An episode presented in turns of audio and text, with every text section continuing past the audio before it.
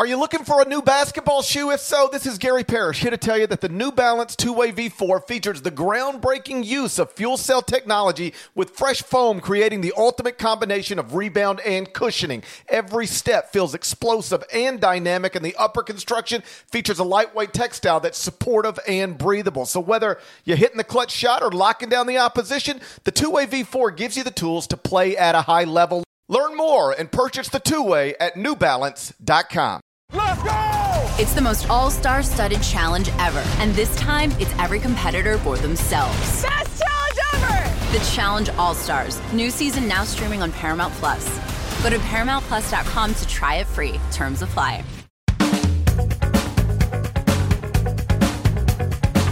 Hey there, Gary Parrish. Welcome back to the CBS Sports Eye on College Basketball podcast, where we sometimes discuss camel fighting dodo birds. And Leaky Black Matt Norlander is here with me. He's in Portland for the PK85 events designed to celebrate a billionaire's 85th birthday. I'm back at home after a, a few days in New York for CBS Sports Network. If you're watching us on YouTube, please go ahead and smash that like button like you're Brandon Davies. You have consent. And if you haven't yet, subscribe to the YouTube channel. Please knock that out while you're here. Dead leg, you've been in Portland, I guess around 36 hours or so so far. You spent Thanksgiving watching some of the sport's best teams and best players perform. Walk us through what we need to know so far about the developments in Portland. And if you don't mind, start with North Carolina because yeah. they are the preseason number one team. Um, you led a notebook uh, with them that people can read at CBSSports.com. Preseason number one team in the country, still undefeated, but they don't look anything like the best team in the country. It's been one so-so performance after another so far this season. It has been. Good morning. Uh, happy Black Friday to you, GP. Happy Black Friday Black to Friday. everyone watching on YouTube. Yeah, and hey, you can hear it. You're watching or listening, you can hear my voice. At, I'm obviously three hours behind. We went Gonzaga, thankfully. We're not going to talk Zags on this podcast. Other than right now, they rolled. Thank you, Gonzaga, for not making that an interesting game. That, that 8 a.m. podcast in, in when you're on the West Coast, the rest of us don't care. I remember, I think it was last year, maybe year before. I'm in. I get a note from uh, the great people at CBS Sports HQ, and they're like, um, "Hey, can you do a 10 a.m. Eastern hit tomorrow morning, live from you know outside T-Mobile Arena?" I'm like, "Let me do the math on that real quick. That's a 7 a.m. CBS Sports HQ hit in Las Vegas after a Friday night. Yeah, I did right. it, but well, boy, I know what you're going through. That's what I'm telling you. No, it's yeah, it's all good. You can see you can see it in my eyes. I woke up no fewer than eh, 25 minutes to go at this point, but I tried to squeeze in as much uh, sleep. Nobody cares, but it was good. Good Thursday, and uh, thank you Gonzaga for not keeping me in that building until the very uh, final buzzer. There, UNC got things going against Portland. I was there when that one tipped off on Thanksgiving Thursday, and because I think you know it got the event going. It's North Carolina, uh, Portland was able to make it a competitive game for pretty much 39 minutes. I, I think it just stirred up a little bit of conversation about well, this is, you know, this is the number one team, the number one in the rankings. I pointed out on Twitter that UNC, I think they're uh, there's are they 17 or 18 now? Let me refresh this real quick, GP, because they're number one in the poll. They're 19th. Okay, so they are 19 in KenPom as we record this Friday morning, 8:05 West Coast time, and it you know they don't look like the best team in college basketball. They haven't looked like the best team in college basketball to this point in the season, and they have not yet. Now this will change in a, in a few hours here, but they they haven't played a team from a power conference, so it's not like they've clung to the number one ranking and you know narrowly got by uh, you know, a Pac-12 team or an SEC team on a neutral court or you know a Big Ten team. It hasn't been that yet. That's actually coming here now in this tournament and then they're going to play next Wednesday. They're at Indiana, and then they're at Virginia Tech. Uh, so it's going to get pretty interesting in a hurry for UNC. Uh, they got an 89-81 win over Portland. Pete Nance tied a career high with 28 points. Caleb Love shot well from the floor in that game, GP. And between Nance and Love, they were the reasons they won. Love had 23. Armando Bacot, Leaky Black, both had 11. RJ Davis had 13. But I, t- I did talk to Leaky afterward. Uh, he expressed uh, gratitude. Thanks again. He really did enjoy coming on the pod back in uh, you know a few weeks ago, so that was great to talk about. But once we got to matters of talking about the team, uh, you know he it was. He, he, again, he's a great interview. He he accepts like and he takes on the responsibility of like being the team's best defensive player. And when the team collectively is failing defensively, uh, he basically said like I don't even put it on the coaching staff. This is on this is on me. It like it filters down from me on that side of the floor. We are not getting the job done. He also said, and some of this is in the notebook, but I didn't I didn't want to overload the notebook. He was saying that you know we the energy level when we start these games, and basically it's been five games in a row. Like you know, three, four, five, six minutes into the game, like he feels it is two or three notches below what it should be and he's and it's not like the team, or at least he feels like that's what it is going through warmups, pregame locker room. But they get out there. Maybe it's because, as he said in the piece, like because we've got North Carolina on our chest and we're playing mid majors, like we think we're just going to steamroll these teams. It's just not happening. We are the top target. And so there was a lot of interesting things to come out of the game. UNC won 89 81. They pulled away late. The defense is a major issue. There's no doubt about that. Offensively, they can still get the job done. Hubert Davis also said that listen, and he was alluding to not just Caleb Love, but he was alluding to the whole team, but I think Love as well. Like we there are things happening in games here where it's just freelance. It's just improv. Like what are you doing? We haven't gone we haven't what, whatever you're doing right now, that's not what we went through and walk through and scout in practice. So there's a little bit of like don't just think you can mess around and, and get out with a W. It will be intriguing when they have to play Iowa State. I put that as my uh as my game in the final four and one. So we'll pick that game at the end of the pod. But you know, a quick takeaway from UNC there. Maybe they'll come out and get the championship. They'll win two more. But if they play again, uh, the, the, for the next two games, the way they did against Portland, one of the next two opponents will will clip them. They're not going to get out of here without a loss. Yeah, like I I understand the idea of um, we're North Carolina. We're playing UNC Wilmington. It's the season opener. We should be able to get past this no problem. Now we're hosting Charleston. We're North Carolina. We should be able to get through this no problem. Now we're hosting Gardner Webb. We're North Carolina. We should be able to get through this no problem. And I understand sort of everything is is is like they were in last season's national title game their season will largely be judged on where it ends in 2023. I get all that. I guess I would just say once like I understand entering the season, like we don't have uh, tough games to start, so we don't have to be as focused as we, you know, otherwise might be. Um, we don't have to be as deliberate as we otherwise might be. But once you struggle in in in you know two or three of these games, it seems like that would be a wake up call. Like, okay, um, we're preseason number one, we're still number one. Um, we're undefeated, but we're clearly not playing well. Let's get it together. And so far, that hasn't really happened. Um, it, it, it, I'm with you. If they if they play the next two games at the level at which they played the previous five, they will not get out of this thing undefeated, and they will not be number one in the country on on Monday. And and you're exactly right. Leaky's right. The, the issue so far, and I don't know that it completely falls on him. In fact, I'm certain that it doesn't. It doesn't but it's just it doesn't. But but I can appreciate him taking responsibility for that and accountability for that. He should probably sit down with Zach Wilson, maybe talk to him for a minute about taking responsibility for. this for, was my interview with him was the exact opposite of what Zach Wilson did. yes, so Leaky Black is no Zach Wilson, but I think I already knew that. Um, North Carolina again started the season ninth at KenPom, which seemed low for a team that finished in the top 20 at KenPom and returned four starters and added Pete Nance. But whatever, I'm not here to argue with a computer but they are undefeated and, and gone all the way down to 19. And I saw you put this on Twitter yesterday, like number one in the AP poll, 19th at KenPom. Have we eh, like have uh, we had that big of a discrepancy? Yeah. I, Did you I reach out to Ken at all? I well no I I at mentioned him and he is uh he appropriately ignored me on Thanksgiving. He's actually good about that. He gets that kind of stuff all the time. People are like, hey Ken, tell us what, yeah. what your little computer can spit out on this weird random fact or coincidence.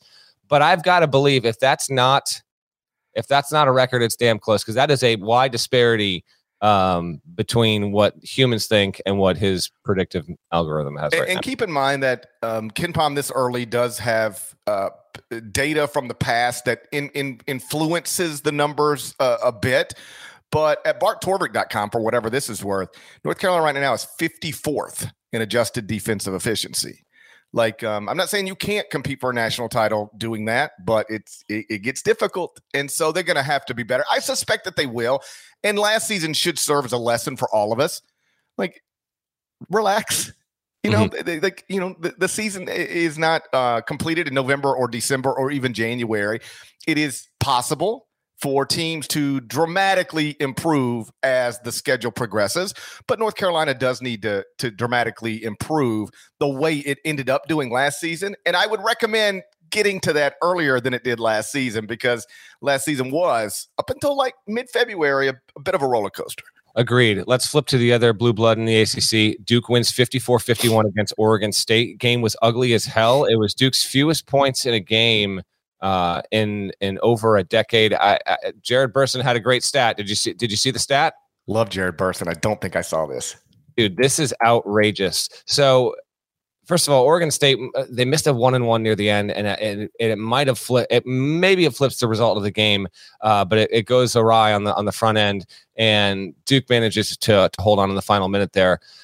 Here was Burson's stat: Duke's 54 points today against Oregon State, were its fewest in a win since November 28, 2006. Also 54-51 against Indiana. Freshman Jon Scheyer shot two for 10 in that game and was Duke's second leading scorer with 10 points. So they had not scored that few points in a win since Scheyer was literally playing and had basically just gotten to campus there. From a uh, percentage standpoint, they shot, you know, 26.7% from the field, and it was their worst in well over a decade shooting wise. Now, credit to Oregon State. They run this combo of literally on same possessions, zone to man to zone. It's this, you know, it's a, a Oregon State is a they are they were terrible last season, but a lot of the general principles of what Wayne Tinkle runs, they are just they're frustrating. They're sometimes I had a coach tell me sometimes they can be they can be they can bore you to death with how they play, how they they want to grind out the tempo. And Duke got flummoxed by the zone. Now I asked Scheyer after if he thought that he'd see a lot of zone in this. He said yes, but at the same time he said I didn't prepare my guys well enough for that um, they were able to overcome it.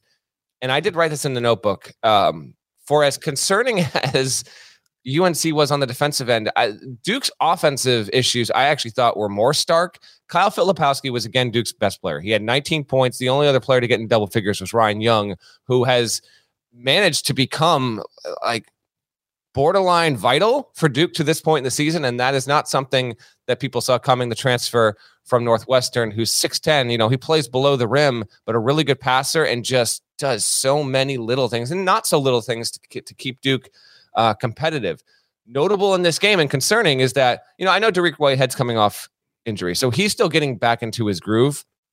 He played 17 minutes in this game, but GP, for the majority of the final seven, eight minutes of the game, Whitehead and Dereck Lively, who logged 10 minutes in this game, were on the bench. Jaylen Blakes was on the floor. Ryan Young was on the floor. You know, Tyrese Proctor didn't have a good game. Expected to be on the floor. Jeremy Roach, of course, and Filipowski, who is the best player so far. They are having issues offensively right now, to the point where Filipowski is the dude, but they don't have the guy just yet. They are winning because they are incredible at offensive rebounding. They have the number one O rebound rate in the country, 46.5%. I think I want to say Ryan Young had eight offensive boards in that Oregon State game. So we're going to pick this as well. Duke Xavier, uh, and I'll get to Xavier's win in a second here. Um, but your quick thoughts on on Duke and what they were able to avoid. I mean, a loss would you know that would have been that would have been rough. They but the game was rough in general. But I actually thought Duke's offensive stuff was a little. They just I don't know. They're good, but I'm not seeing like killer stuff in them quite just yet. Well, if you this is always pretty easy for me when you have teams built like this and these types of things happen early in the season. Um, there was a team last season. I can I cannot remember who it was off the top of my head. I didn't expect to bring them up, or else I would know it. But you know, they were ranked really high in the preseason, and then they struggled. And people would say, "So what? Why are they struggling?" I was like, "Well, the reason they were ranked so high in the preseason is because they had two five star guys coming in and neither one of them are playing like a five star guy. They're both playing like, oh, this was a few years ago. Maybe it was Florida. This is probably like five years ago, I guess. but it was uh, Florida, and they had enrolled um, some five star guys, and neither one of them were playing the way five star freshmen typically play. And it was like, if you're trying to figure out why Florida's not as good as it's supposed to be, it's because the reason people thought it would be really good is because of these five star freshmen, and they're just not performing. And that's more or less on at least one of the things going on with Duke right now. Filipowski has been terrific. But the reason Duke was seventh in the preseason AP poll is because they enrolled, according to 24 7 Sports, three of the top four freshmen in the country. Kyle Filipowski, Dariq Whitehead, Dereck Lively. And through five games, and Whitehead missed two of them. And Derek, uh, uh, um, um, uh, Dereck Lively eh, missed part of the preseason with an injury. So there's a possible explanation for this. They both missed preseason time. But Whitehead and Lively, through five games, giving them basically nothing. I mean, mm-hmm. Lively, he's averaging 3.4 points, 2.8 rebounds, and 16.6 minutes per game. He is eh, that, that is not the way anybody thought he would open his college career. So if you take Duke again, just say, okay, um, they bring back Jeremy Roach. Cal Filipowski is going to be good, but Whitehead's going to give him nothing. Lively's going to give him nothing. You'd say, well, they're not going to be. They'll be maybe they'll be good, but they're not going to be great. If you can't get good stuff, great stuff from Whitehead and Lively, there's a limit on what this Duke team can be. And right now, again, it's early, but so far those guys have been, again, possibly for explainable reasons, but those guys have been ineffective. Yeah. And as you know, you look across the country, this freshman class, broadly speaking, I think has been pretty impressive. Nick Smith hasn't played yet. Um, Lively hasn't done much. Whitehead hasn't done much, but Brandon Miller at Alabama has been terrific. Anthony Black at Arkansas has been terrific. Um, Keyonte George has been really good at at Baylor. Grady Dick has been excellent at, at Kansas you know, there's some freshmen who have been really, really good, but the Duke freshmen outside of Filipowski, not so much. Agreed. I'm I'm waiting to see if either today here on Friday or on Sunday, Tyrese Proctor, Dariq Whitehead, Dereck Lively, will any of them step up and have a huge game? I remember being here five years ago. Marvin Bagley was tremendous and uh, really helped uh, set the table for a for that Duke season there we'll see. It might just be Filipowski who's doing a good job, but he also a lot of Filipowski stuff like he's getting it on. He like he's missing his own shot, getting his own offensive rebound, putting it back. That's not everything he can shoot. He can handle. He's been he's been the guy there. But just interesting to know. We'll see what happens. I'm going to do a quick, real, real quick. I, I want to because Philip in the YouTube chat has got it exactly right. It was Florida several years ago mm-hmm. that was highly ranked in the preseason. Some of their five star freshmen weren't good, and then they struggled. Last season, it was Michigan. That's who I was thinking of. They enrolled these five star yes. guys and they weren't performing like five star players. And so Michigan struggled um, to live up to preseason expectations for, for much of that season. All right, I'll do a quick tour here because we're on a little more of a time crunch for this pod than normal uh, from stuff on Thursday. Iowa State beat Villanova 81 79.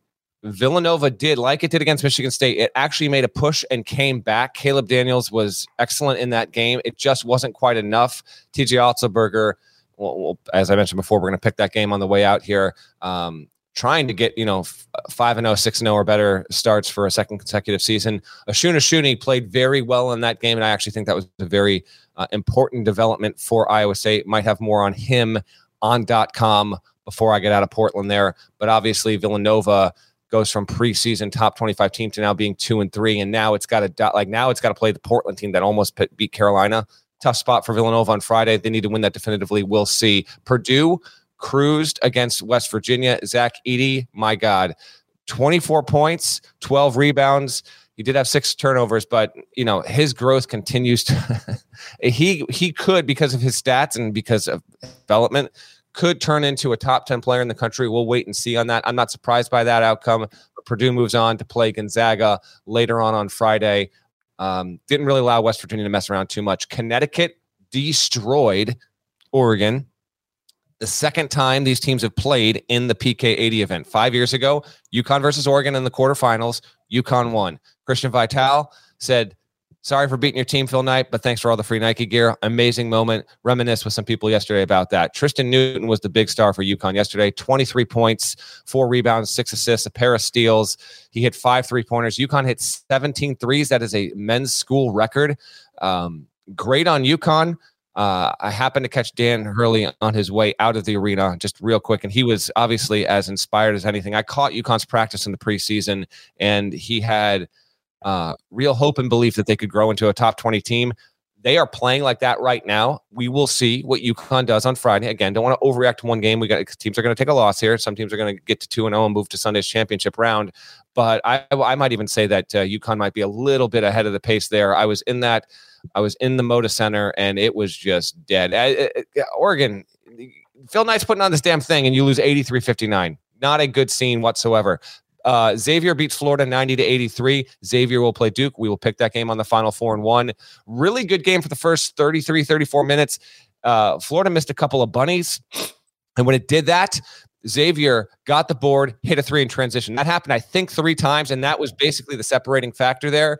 Also big, and credit to Todd Golden for mentioning this in the post game. He said Xavier beat the scout, and by that he meant um, who was it? Zach Freemantle hit a three.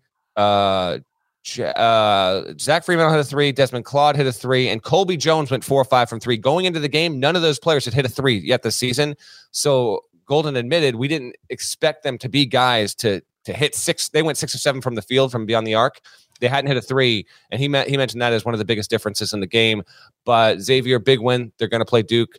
Uh, intrigued for that one. And then I got to mention Bama over Michigan State. Brandon Miller was awesome. 24 points, nine boards uh, you know, uh, five years ago was Tr- Trae Young even more than Marvin Bagley uh, came out at this event, right? I, you know, he was just awesome, and uh, it really put him on that track to being having one of the most notable, if not historic, freshman seasons ever. Uh, I don't know if that will be Brandon Miller or not at this event from a freshman perspective, but he certainly helped big time. Alabama gets the win, and Michigan State shorthanded didn't have Jaden Akins. He's got an ankle injury. Injury. Um, Joey Hauser tweaked his ankle.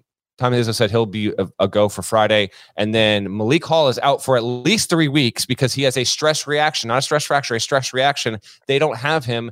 Not ideal. We'll see how MSU does for the remainder of this tournament. And then they got at Notre Dame, but an understandable loss because they were shorthanded. But now you're kind of compounding injury issues with a really tough schedule. We'll have to wait and see. Very entertaining good first day. Almost kind of get the feeling that Friday is going to be actually even a little bit better across the board. Maybe a couple games that are even closer. Just an awesome event, and uh, I can't wait to get back over there in, a, in, a, in, an hour or so here. Yeah. So just to make sure we got it right, uh, Friday, uh, Phil Knight Invitational semifinals: North Carolina, Iowa State, then in in UConn, Alabama. The winners of those two games will play each other Sunday. In the Phil Knight Legacy, the semifinals are Duke Xavier Purdue Gonzaga. The winners of those games will play each other on Sunday. Deadleg will be there for all of it. So make sure to keep checking CBSSports.com. Moving on, since we last podcasted, Arizona won the Maui Invitational. Impressive stuff from Tommy Lloyd's program. We're going to get into that next. But first, a word from our partners. Did you know that while over 60% of Americans dream of starting their own business, less than 20% of them take the first step? The reason? Building a business is tough. Tailor Brands is simplifying the business journey. From launching and managing to growing your business, Tailor Brands isn't just another tool, it's your online business partner from launch to success. With Tailor Brands, building your dream business becomes an effortless experience. Their comprehensive platform guides you through every step, ensuring you have everything you need in one place. From LLC formation to bookkeeping, invoicing to acquiring licenses and permits, and even setting up your bank account. Tailor Brands handles it all seamlessly. And our listeners will receive 35% off Tailor Brands LLC formation plans using our link, tailorbrands.com slash CBS Sports.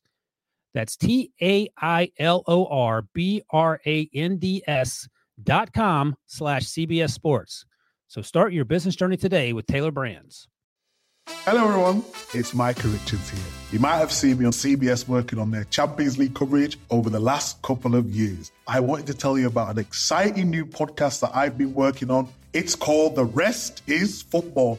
It's me, alongside Gary Lineker and Alan Shearer, two absolute legends of the game. The show combines topical debate from the world of soccer along with outrageous tales from our careers. And I mean, outrageous. Just search The Rest is Football wherever you get your podcasts. All the best from Big Meats.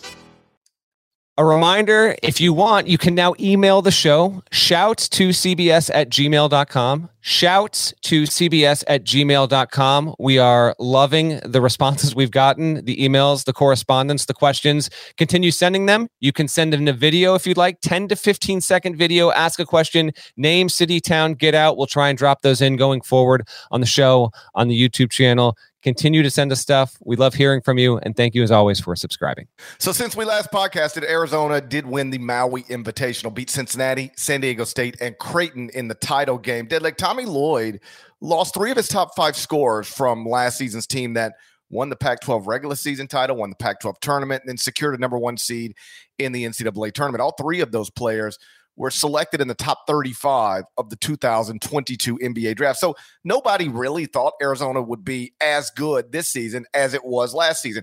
Everybody thought Arizona would be good, but as good as last season, mm, not sure. They were 17th in the AP poll, preseason number 10 at KenPom, but the Wildcats are now 6 and 0 with three top 100 KenPom wins, and they are overwhelming offensively. I've got Arizona up to number six in the top 25, and one could reasonably have them higher.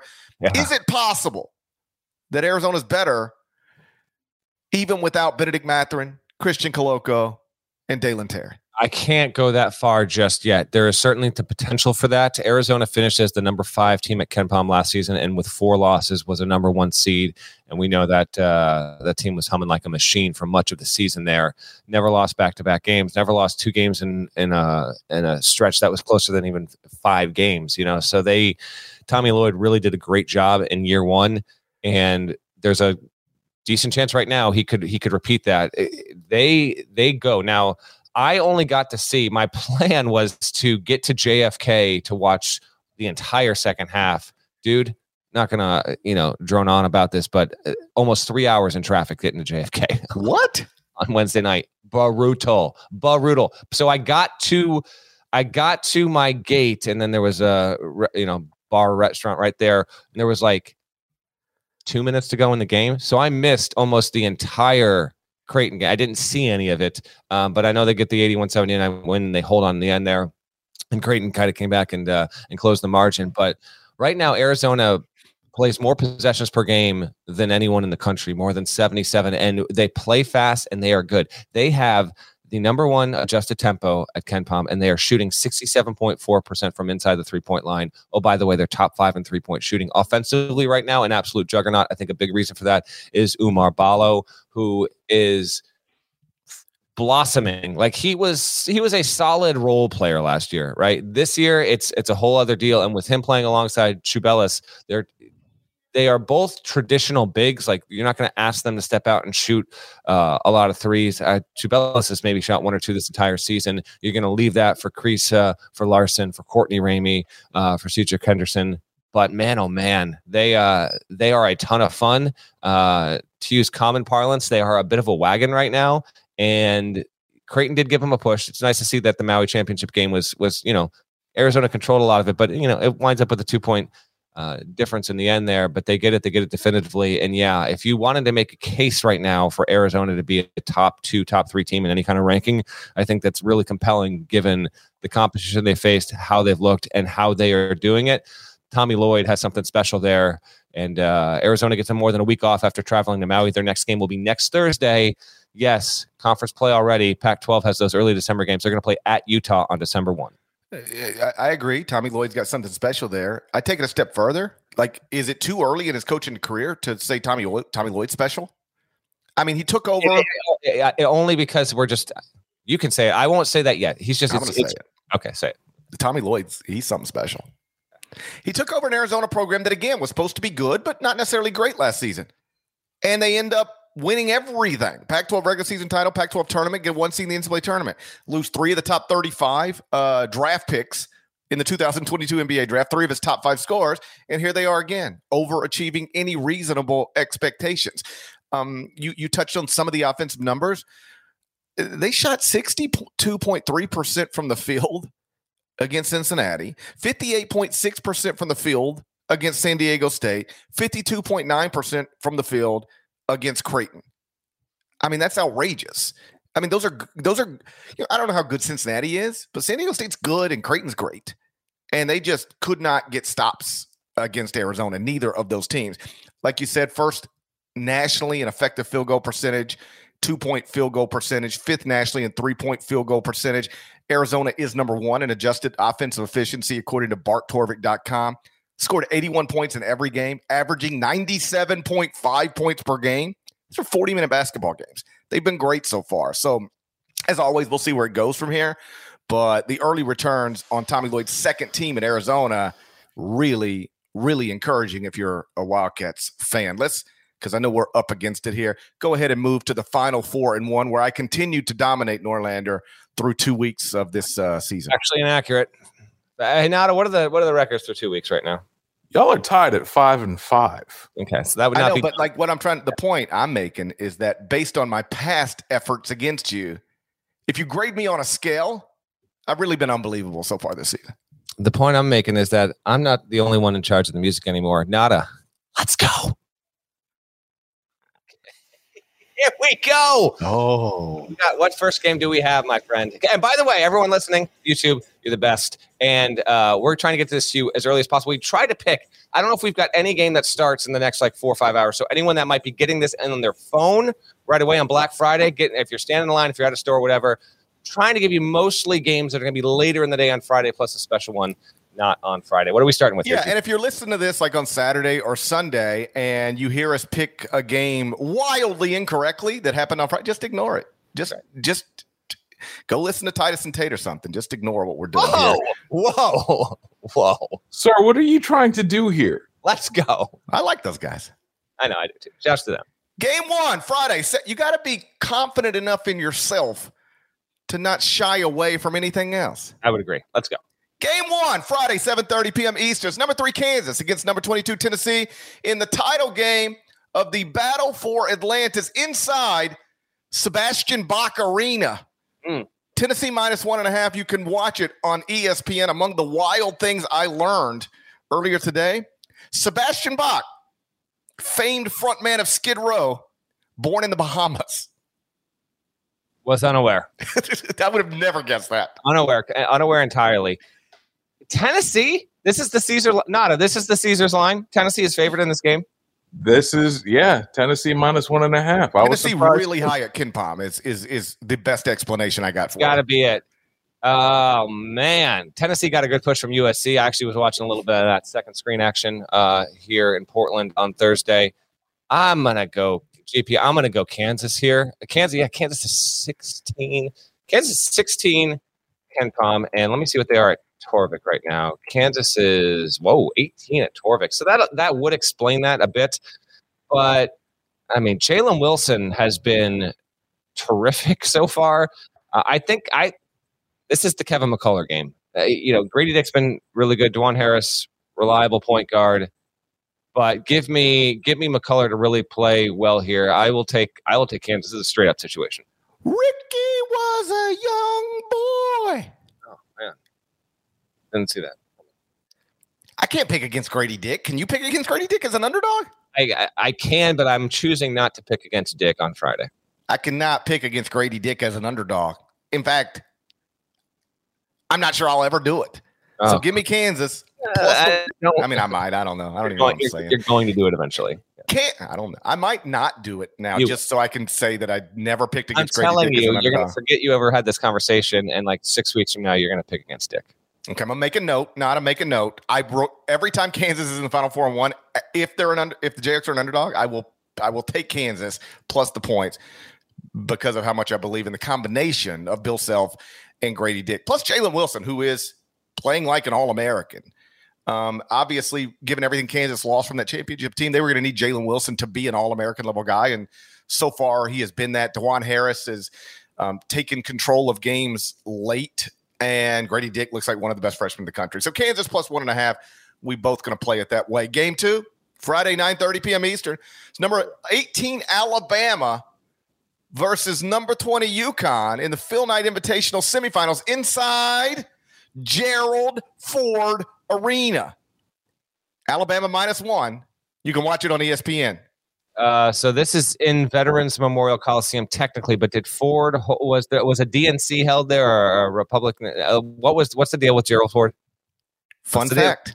Yeah. Gerald Ford in Yeah. 1974 became the first United States president to ever attend an NBA game, and he did it at Memorial Coliseum. It was the Portland Trailblazers Oh, against the Buffalo Braves. Okay, there we go. Ah, You damn will be in the same building where Gerald Ford once watched a basketball game. Dead leg. Gerald Ford. Um, I had no idea you had a Gerald Ford impersonation. that was you don't Gerald Ford. You don't know that? You don't know that? You don't know that reference? I don't know what you're doing. Gerald Ford. That was Dana Carvey doing Tom. Bro- That's my impression of Dana Carvey's impression of Tom Brokaw saying Gerald Ford on Saturday Night. Okay, that's a lot. That's a lot going on. Gerald Ford. Um, Went to went to the Letterman show one time.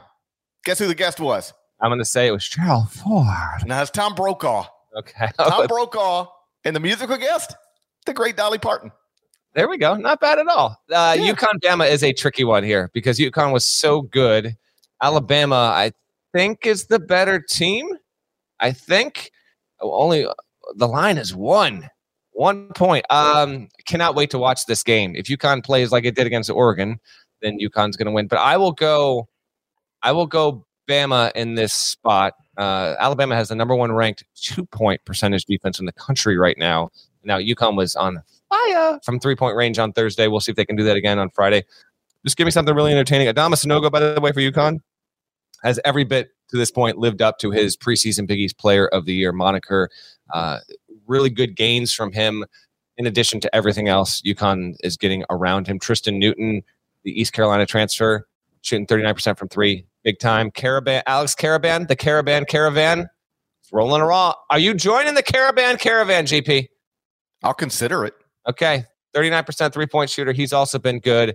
And Andre Jackson is is back and he's playing. He's played three games to this point and um, still coming along. But having him involved is also a, a know a big time addition for UConn. But I will take.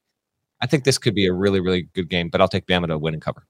I'm with you. I'm going to take Alabama as well. I've moved the Crimson Tide up to number 10 in the top 25 and 1. So I'm going to I'm going to play this game um, in a way that is consistent with the top 25 and 1. And that means Alabama over UConn laying a point. Game 3 Friday 11:30 p.m. Eastern. Number 6 Gonzaga versus number 24 Purdue in the Phil Knight Legacy Semifinals inside Maurice Cheeks Arena. Gonzaga hmm. minus five and a half. You can watch it on ESPN. Smelling any upset here, GP? Ooh, you know how I feel about Matt Painter. If you don't mind me patting myself on the back a little bit, I was uh I, I ranked Purdue the entire offseason. And even Yeah. some Purdue fans were like, why are you ranking us? like we don't have a the roster is not great. I said, yeah, yeah, I don't know if the roster is great, but you got Zach Edey, and more importantly, you have Matt Painter. I think for seven straight seasons, Purdue has finished in the top 25 at KenPom. So I was just, I'm going to trust him to do it again. And the early returns are encouraging. Edey was terrific um, on Thursday. And now, you know, we've already had Drew Timme, Oscar Tshiebwe. We get Drew Timme, Zach Edey. That'll be a lot of fun. That will be. I, I will take Purdue to cover here. I'll take Gonzaga to win, but I will take Purdue to get the cover. And GP, do you, do you have the schedule in front of you? Uh, is this the last game of the? This isn't the last game. It might be the second to last game. Let me look this up real quick. It's got to be. I mean, 11:30. You're going to go later than 11:30 p.m. Eastern tip in Portland tonight. Yeah, Oregon, Michigan State technically tips later. The last game, and we are not picking Ducks, Sparty, but that is the last game of the day. Uh, is Oregon, Michigan State. So, damn. Okay, yeah, that's. A, I'll be. I'll be the. I'll be there. I'll be bouncing back and forth. Yeah, I just might have to wake up and see how that one Yeah, you're just gonna wake up. I don't. I don't blame you for that. But give me Purdue to cover, Gonzaga to win. Yeah, I'll take. I got to be different than you somewhere. I'll lay the points with the Zags, have but you do not have to be. I'm just letting you know you have autonomy. You can pick whatever you damn well please. And if it's the same as me, in your heart of hearts, in your heart of hearts, Uh-huh. if you want to pick the same game, that's fine. Like that's completely allowable. I'm not two things I'm committing to. Oh boy. I will never pick against Grady Dick as an underdog, and I will in game three every Friday go opposite No. of you, no matter what it is. I'm going to fade you on game three. I don't think your game three track record's very good. So I'm going Gonzaga minus five and a half. it's six three. and a half. Six and a half? Six and a half. It was five and a half before we started this podcast. Six and a half in the document I'm looking at. So Well, then, no, no, no. Let's let's let me look and see what we got right Let's now. go. Not- I'm not gonna have to lay an extra point because you guys are doing some funny business on me. I think you're doing it is six and a half. It's moved up. Oh, okay. I thought you were doing funny business.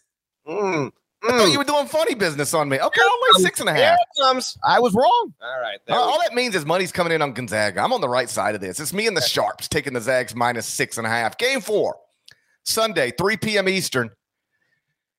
St. Louis at number 13, Auburn inside Chris Porter Arena. KenPom has it Auburn minus eight. You can watch it on the SEC network. Hmm. Auburn minus eight according to KenPom. Ooh, baby. Uh dude, I didn't watch any of the game. Am I remembering this? Did Auburn beat Northwestern by one? And I was like, what was it was 43-42. That was a rough one. We had it was on we had it on CBS Sports Network. Oh, was it a CBS? Oh Yeah. gosh. And you were in studio. I was in studio. I had that how'd that viewing session go for you? Uh, you know, we we were eating dinner and watching the game. It's fine. All right. So the game wasn't so offensive that you were incapable of keeping food down. No, I, I swallowed all my food. Okay. All right, man. Oh man, that's Three years ago, I almost choked to death on lamb in the CBS Sports uh, in the uh, CBS Broadcast Center. It was almost over for me. it was almost over. Yeah. Yeah, I, I mean, I survived it, but like, I almost choked to death. That's a true Also, story. after a, a one point Northwestern loss, few people know that. I will say, hmm, man, St. Louis right now is five and one. The only loss run out of the gym against Maryland, undefeated right now. Terps 95 67 six days ago. Uh, St. Louis does have a neutral court win over Providence, has defeated Memphis. Um, by the way, outrageous way for Seton Hall to beat Memphis on Thanksgiving. Dude, you don't even know what happened before that. Memphis had two free throws, missed them both. Okay, it's a two point game. They got two free throws, like six seconds to go, missed them both. All right. Then gets the offensive rebound. I believe it was Chandler Lawson. All he's got to do is hold it. They're going to foul him again. He's going back to the, he's going to the free throw line, up two. He decides to try to pass it. they get a steal and then a timeout. And then Seton Hall banks in a three at the buzzer to beat the Tigers by a point. Um, like we all, you always hear things like, ah, they gave one away. I mean, they literally gave the game away. All you, all you got to do, you got the offensive rebound, just hold the ball. They'll foul you. You go to the free throw line. Is it was outrageous behavior. That is outrageous. I eight is just enough here for me. Yeah, what a way to lose. Um, I'll. St. Louis has the best guard on the floor in this game, Yuri Collins. I will. I will take Slew to cover. You know how we feel about our Billikens on this pod. Give me Slew to cover, but Auburn to win. What about you? Yeah, I'm going to take Slew to cover as well. I mean, we have Billiken belts for crying out loud. It's true. Not to mention, you're you're looking at Master of Ceremonies A10 Media Day pre-pandemic. Yeah. Don't ever forget that. St. Louis is good. I don't know what happened at Maryland. that was that was ridiculous. But I, th- I still think St. Louis is, is is solid. Five and one so far, like you mentioned. They beat Memphis, beat Providence. I think they they they stay within that eight.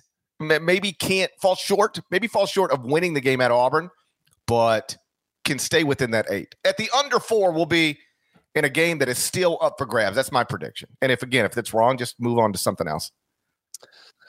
Final game. It's going down today. It's going Friday. down today. Going down. It is. Ricky was a young boy. Sebastian Bach from the Bahamas. Who would have who would have ever assumed that? This is a 5:30 Eastern tip, 2:30 local. Inside Jerry Garcia Coliseum. What? Can I get a little box of rain from you, GP? Nope. Nope. Nope. Sure. I wouldn't consider myself a deadhead. Eh, probably not. You took suggestions on what to listen to on your flight to Portland. What'd you listen to? Don't have time for that. I got to get out of here. How about a little Casey Jones from you, GP? I mean, I do know that. Trouble song. ahead. Trouble Driving behind. that train. Is it high on cocaine? Yeah, correct. Was he high on cocaine driving a train? That sounds dangerous. There we go. That Um, sounds dangerous. Grateful Dead, obviously, four years ago. Portland Memorial Coliseum, as it was known then, six LP, 19 CD box set was released. May of 74. How do you not know that? Stint. Big time. Um, UNC Iowa State, offense versus defense. The line we have here is UNC minus five and a half. Who you got? I was thinking about driving a tri- train high on cocaine. I don't even know what game we're talking about. UNC Iowa State inside Jerry Garcia Coliseum. I think North Carolina finally performs to expectations and beats Iowa State by enough to cover that number.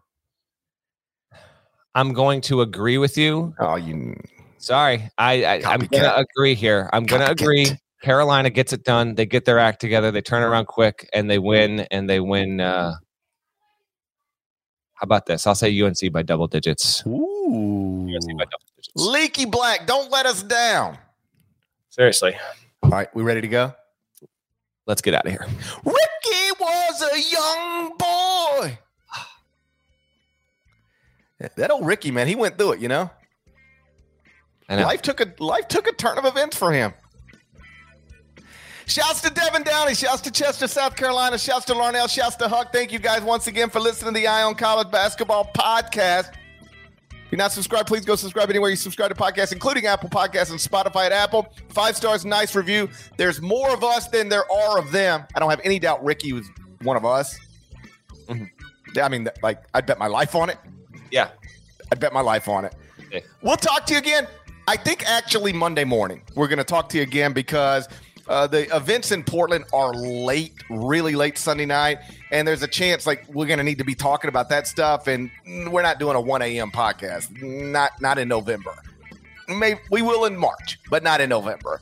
So we're going to talk to you again on Monday morning. I'll tweet out the exact time when we know it. Till then, enjoy the rest of your weekend. Take care.